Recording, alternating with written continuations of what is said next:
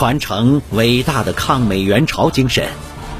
再现抗美援朝战争恢宏的历史。您收听到的是由银征观澜播讲的《较量：伟大的抗美援朝战争》。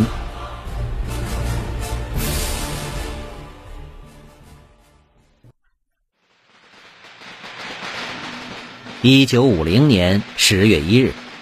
中华人民共和国成立一周年国庆，这是新中国的第一个国庆节，全国各地都举行了庆祝活动。北京的大街小巷到处红旗招展。从清晨起，穿上节日盛装的工人和市民以及学生就相继聚集在天安门广场。上午十点，毛泽东和新中国的其他领导人都登上了天安门城楼。与几十万群众一起观看了盛大的阅兵式，紧接着就是沸腾的群众游行。入夜以后，五彩的焰火腾空而起，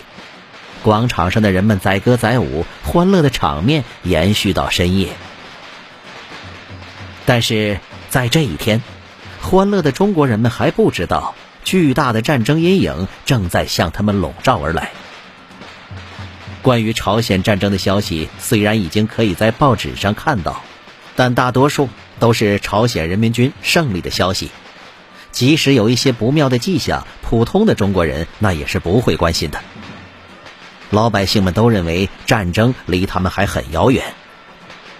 只有中国的领导人们面对欢乐的场面，心中暗存忧虑。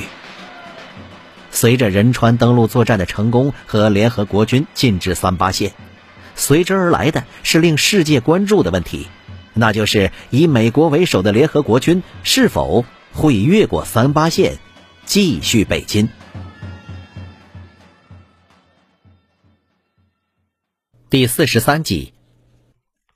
其实，早在美国政府在确定派兵入侵朝鲜之后不久，即开始研究美军地面部队是否应该越过三八线，占领全朝鲜的问题。七月十日，国务卿艾奇逊在给国务院政策设计委员会主任尼采的备忘录中提出，在朝鲜半岛恢复战前状态的短期目标达成之后，美国应该考虑更为长远的问题。艾奇逊没有明确的说明美国的战争目标，但表示，如果在美国军队占领南朝鲜之后就撤出军队结束战争，似乎是很不合理的事儿。七月十三日。美国广播公司在新闻节目中报道，南朝鲜总统李承晚宣布，在消灭北朝鲜军队之后，军事行动将不会停止于三八线。但是，一位美国陆军的发言人则宣称，在朝鲜的美军部队只为将北朝鲜的军队赶过三八线而战，并将停止于三八线。如果南朝鲜军队越过三八线向北推进，美军将阻止之。这则新闻很快就引起了各方舆论的推测。美国国务院对这则报道非常的恼火。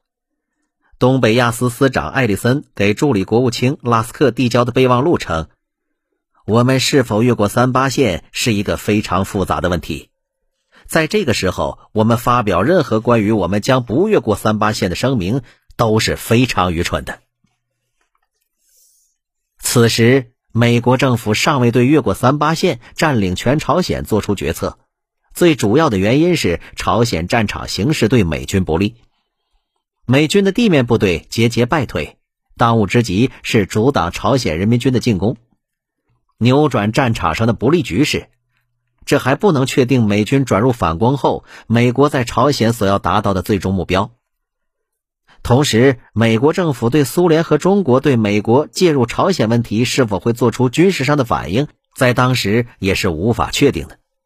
因此还难以对战争的最终目标做出最后的判断。然而，美国广播公司的报道已经使得关于美军地面部队是否越过三八线、美国侵朝战争最终目标的讨论公开化了。杜鲁门于七月十一日召开国家安全委员会会议，讨论美军未来是否可以越过三八线的问题。在这次会议上，杜鲁门的高级顾问们认为，美军是否越过三八线本身并不是一个问题，因为只要拿出联合国安理会七月七日的决议，美军的军事行动就有依据。最大的问题是，如果美军地面部队越过三八线，苏联和中国会有什么样的反应？假如苏联或中国军队因此介入战争，那么将导致一场新的战争，甚至有可能导致世界大战。杜鲁门并没有做出最后的结论。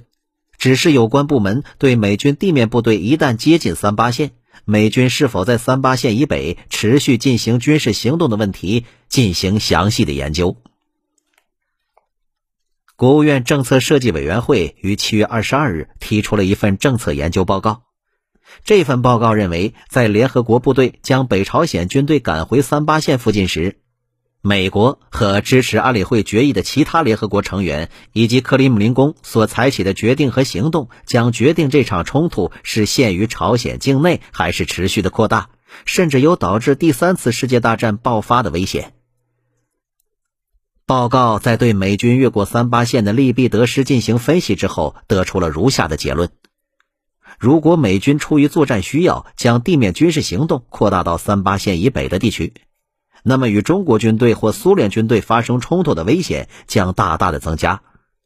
而这种冲突所冒的风险远远超出所能得到的政治利益。同时，这样的军事行动也很难得到其他联合国成员的支持。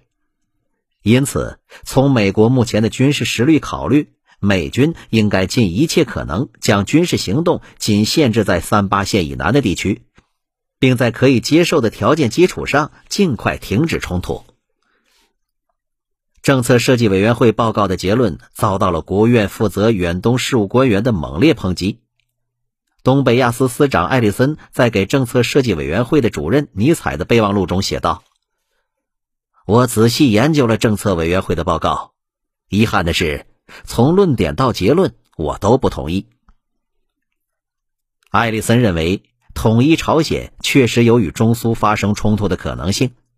应该权衡得失。但是，我认为报告提出的或至少是暗示的答案却是错误的。艾利森抨击政策设计委员会的报告，企图用绥靖政策避免刺激苏联。他说：“我们应该承认，我们与中苏冲突的危险性一直存在着。也许这意味着一次全球战争。”既然一切法律上和道义上的正义性都在我们这一边，我们还有什么可犹豫的呢？在这种情况下，政策设计委员会重新修订了研究报告的结论，提出保持目前美国的行动方针不变。关于美军地面部队逼近三八线时，美国的行动方针应该是军事政治形势的发展而确定，并把握三个原则。第一是与当时朝鲜和世界其他地区的形势相适应；第二是得到盟国在联合国的支持；第三是有利于保持美国军事力量和目标之间的平衡。美国军方则坚持主张，美军地面部队越过三八线。七月三十一日，美国国防部起草了题为《美国在朝鲜行动方针》的备忘录。声称，从目前正在进行的对北朝鲜军队的军事行动来看，三八线和任何经纬线毫无区别。无论在什么地方，只要需要，美军可以采取任何方式与北朝鲜军队交战。而且，美国的空军和海军实际上现在已经在攻击朝鲜任何地方的目标。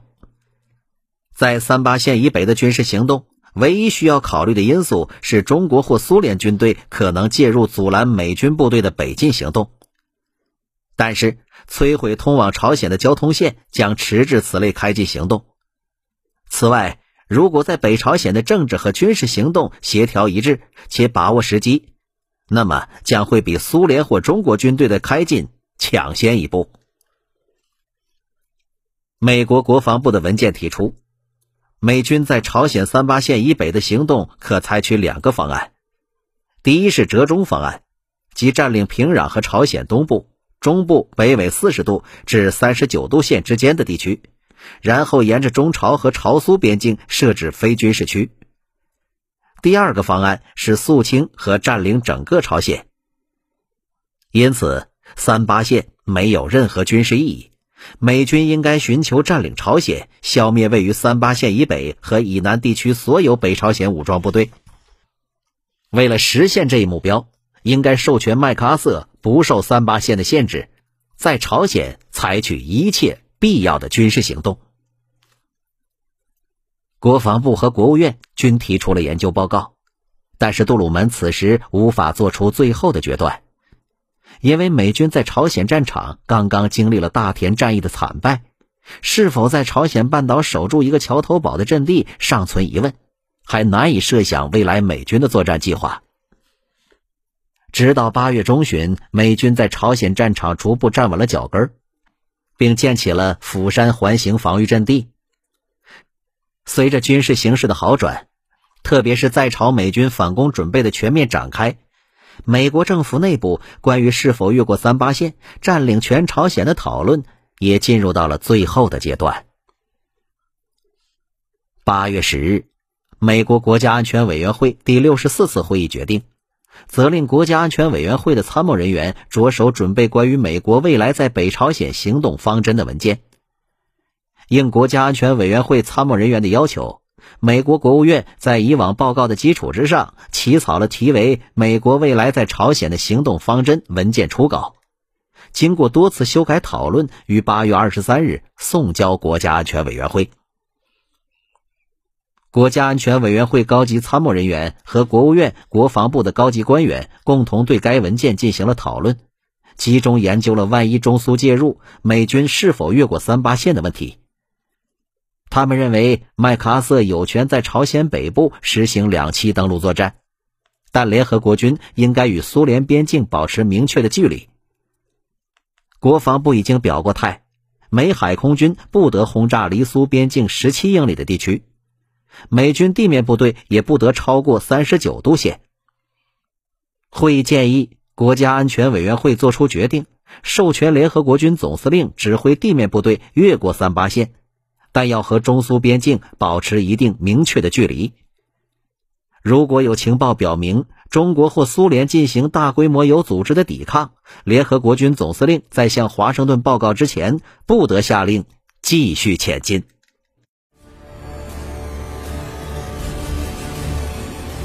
传承伟大的抗美援朝精神，再现抗美援朝战争恢宏的历史。您收听到的是。由银针观澜播讲的《较量》，伟大的抗美援朝战争。